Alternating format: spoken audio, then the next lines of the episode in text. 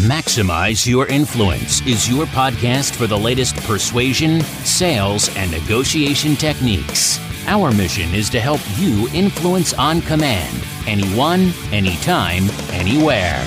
Your host is the author of Persuasion IQ, Laws of Charisma, and the best selling book, Maximum Influence. Now, your host, Kurt Mortensen.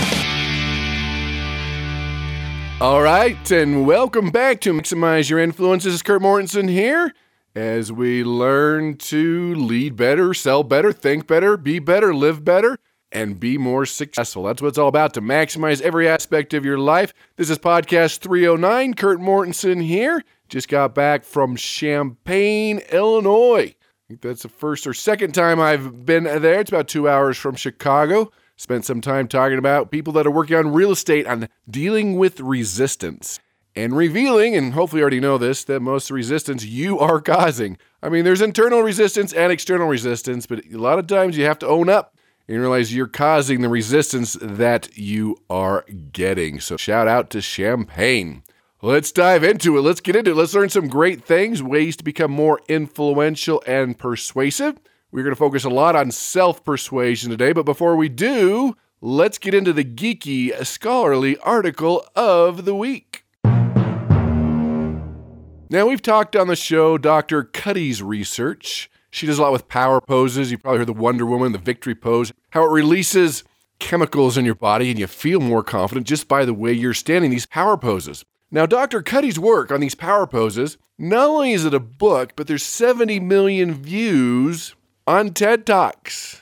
And I was reading, this is the Journal of Metapsychology done at Iowa University and Marcus Credé. His research shows power poses are bunk, but maybe just don't slouch. And so his research is showing no, no, no, not true. So that caught my eye because we've talked about Dr. Cuddy's work on the show and how when you walk more confident, you do your power poses, people swear by these. Again, there's books, 70 million views. This is huge and they were taking a deep dive into this.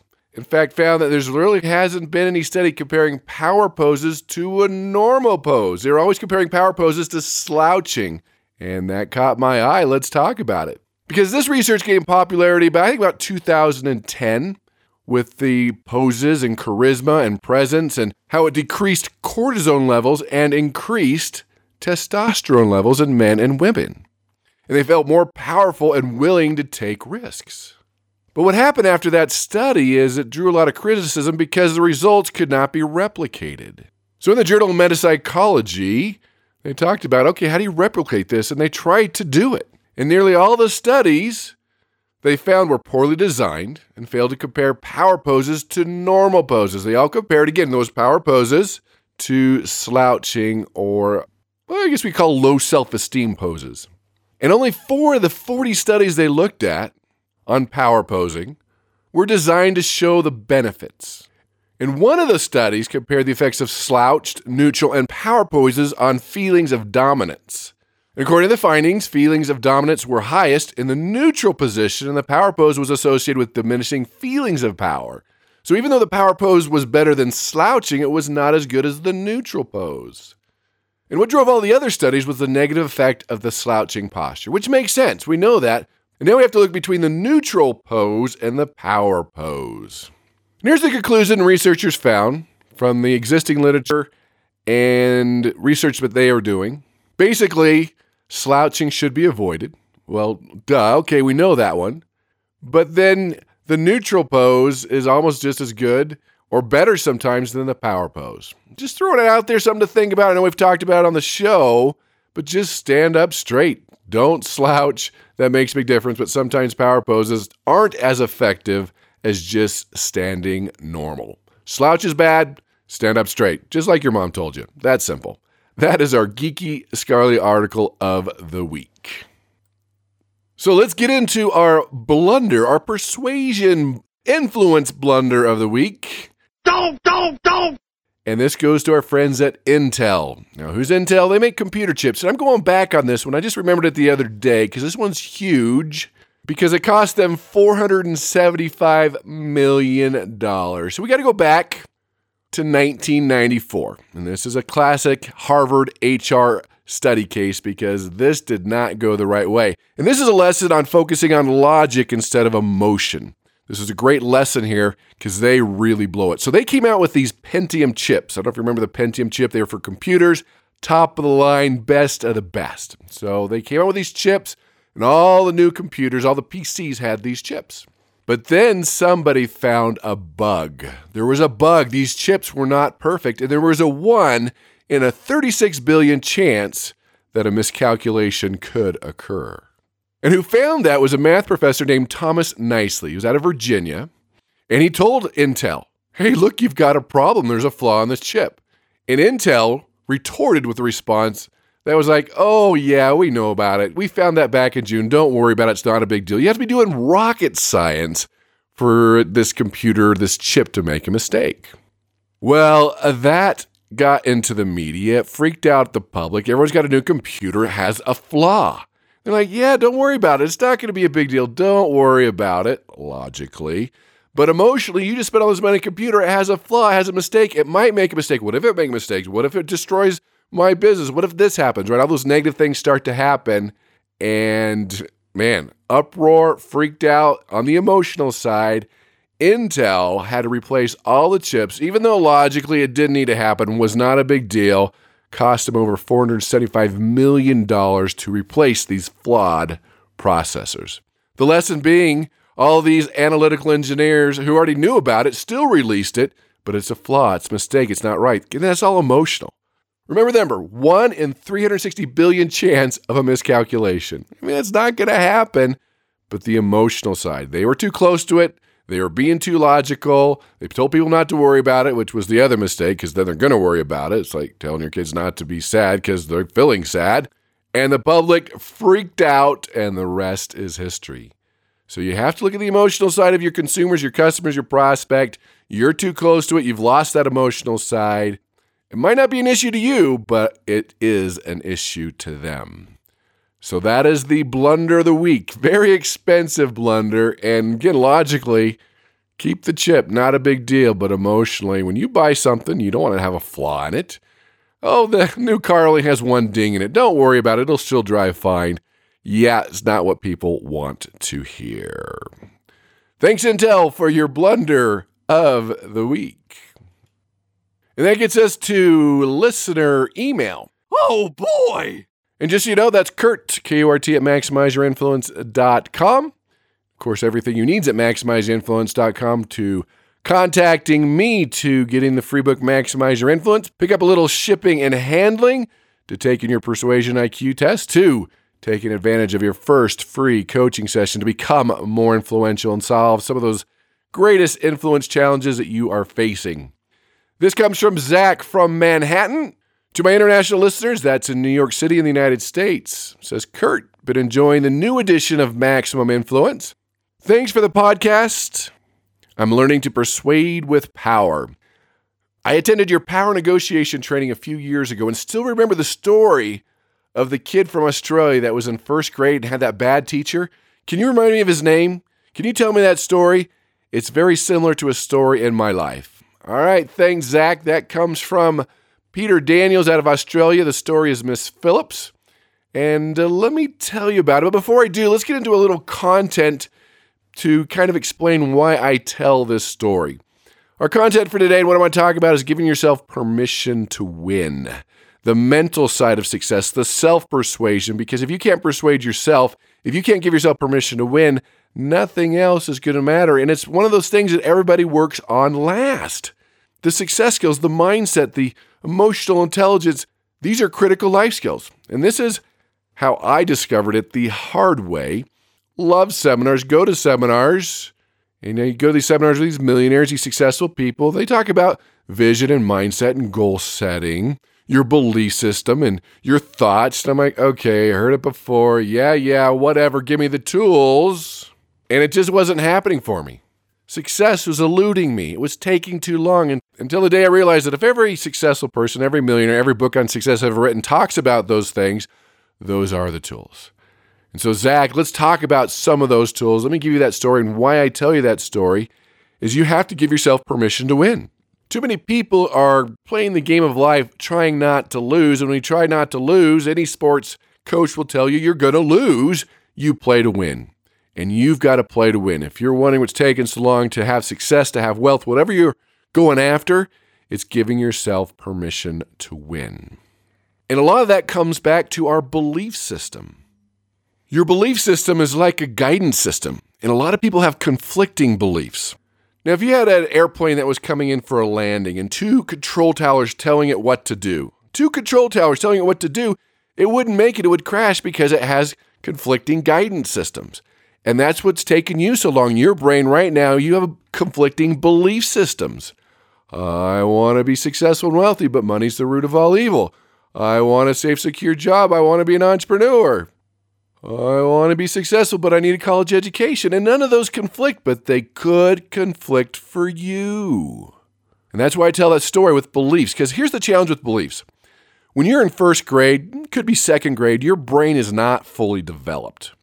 And when you're told something from an adult, from a teacher, it becomes an instant belief, positive or negative. If you're told you're weird, smart, strange, dumb, ADD, again, positive or negative, it becomes a belief. And that screws us up as adults because we have conflicting beliefs that we picked up when we were really young when our brain wasn't mature. And that makes a huge difference in our success or failure. So, with that in mind, Zach, this is a story I tell. The book is written by Peter Daniels. It does come out of Australia, and this is how I found it. I was flying over to Singapore to do a training. Love to fly because where else you'd be left alone for 16 hours to do what you want? And I'm either writing book or reading books. And this trip, I decided to bring a stack of books. I was doing some research and I read most of them. And I finished all the books before we landed. And we landed in Singapore, a layover, and I decided to go to the bookstore and get some more books. And I went there and I didn't recognize any of the bestsellers because they are all out of Australia. And one of them had this really interesting title. And so I bought it. And it was by Peter Daniels, kind of an autobiography. And he talked about having dyslexia. And nobody knew he had this learning disability. And he was labeled dumb, stupid, slow learner and he hated school. Of course, he hated school. There was two months left of first grade. Remember, first grade? And he pleaded with his father after they moved not to go back to school. Didn't want to go back to school, but of course, dad says you go back to school. That's what you do. And went to first grade, two months left, had this teacher named Miss Phillips, and she was mean, angry, vindictive, would yell at the students. I, you know, we don't know why she was a teacher, but you take the worst teacher you've ever had, Multiply it by 10. This is Miss Phillips, just a mean, bad person. There's about an hour left of school, and Peter was just excited to go home. And Miss Phillips decided to hand out a test they had taken a couple days before, and she put it on Peter Daniels' desk, and there it was a big red F. He had failed another test. He turned it over, didn't want anybody to see, and just wanted to go home and hated school, hated to fail. And then something that happened that destroyed poor Peter Daniels. Miss Phillips went in front of class and said, Class, Peter Daniels has failed another test. She, in fact, Peter, come to the front. You know, his eyes got wide. She's like, now. And he sheepishly walked to the front. She grabbed him by the arm, turned him around, and said, Class, this is Peter Daniels. He's a failure. He's failed another test. You know, he's going to fail out of school. He's going to be a failure his whole life. You probably shouldn't be his friend. You probably shouldn't talk to him. And then she pushed him to sit back down. Wow. Why? I don't know. Should she be shot? Probably. She just destroyed this life. It became a belief. And guess what happened to poor Peter Daniels? Yep. Failed out of school. Tried this failure, tried this failure, failure, failure. Everything he tried was a failure. And he got a little older and he realized that this experience in first grade has tainted his whole life. So he changed his belief system, identified his conflicting beliefs, gave himself permission to win, and decided to get into commercial real estate. He was all excited about it, told his family and friends, and what do they say? They spit on his dreams. They pulled him down because what do family and friends do? They judge you on your past mistakes, not your future potential. But he didn't care. He had changed his belief system, gave himself permission to win, got into commercial real estate, worked really hard for about 30 years, became very successful, actually became a billionaire with a B. Retired. And he wrote the book I was reading. And you want to know the title? Miss Phillips, you were wrong. You were wrong. And we all have a Miss Phillips in our life. We all have a book or a chapter to write, and we all have a couple beliefs, a couple conflicting beliefs we probably need to change and adjust and to identify. And that's why I tell the story, Zach. And so you can look it up and Sorry you had a similar experience. Hopefully, you've changed your belief system, giving yourself permission to win, because that makes the biggest difference. Because what happens with these belief systems and growing up is there's something called the imposter syndrome, which is a collection of feelings and inadequacy that persist even though we're successful. You see a lot of this vice president CEOs that are very successful, but they still have self doubt. Why am I here? Why do I deserve this? They think they're imposters. In fact, Gill Corkindale in Harvard Business Review, HBR, looked at imposter syndrome. And this is a real thing. This holds a lot of people back because of these beliefs we picked up early on. And these people that have this imposter syndrome suffer from chronic self doubt, intellectual fraudulence, she calls it, always needing feelings of success or external proof of their competence. And they're unable to internalize their accomplishments, even though they're successful in their field. This is a huge thing. In seminars, I ask people when they're honest, a lot of people suffer from this to where they just maybe promoted one too many times. If you've studied the Peter Principle, low self esteem, other people are better. Why am I leading this group? Other people are smarter. And they get stuck here, which is a downward spiral. Do you suffer from the imposter syndrome? Do you continually need feedback and support and a boost to your self esteem? Do you feel these feelings of inadequacy where it's, ah, I just don't belong here?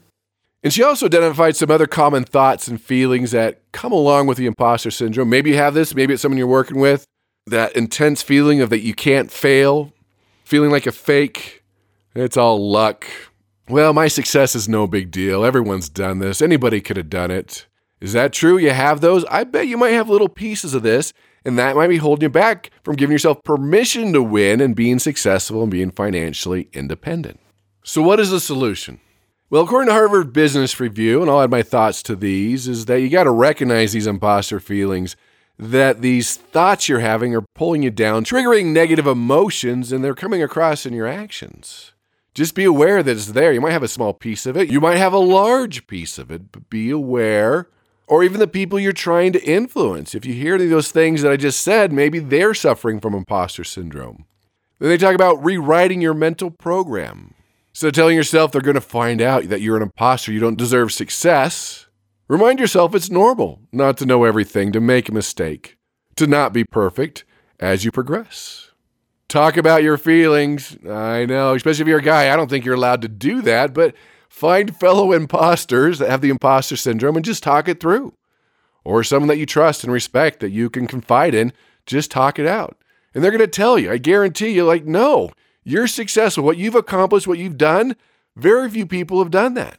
But you've done it. It's not that big of a deal. Someone that has a PhD, hey, congratulations. But like, well, a lot of people have it. No, that's an accomplishment. Best-selling author, that's an accomplishment. Even just writing a book is an accomplishment. A promotion, accomplishment.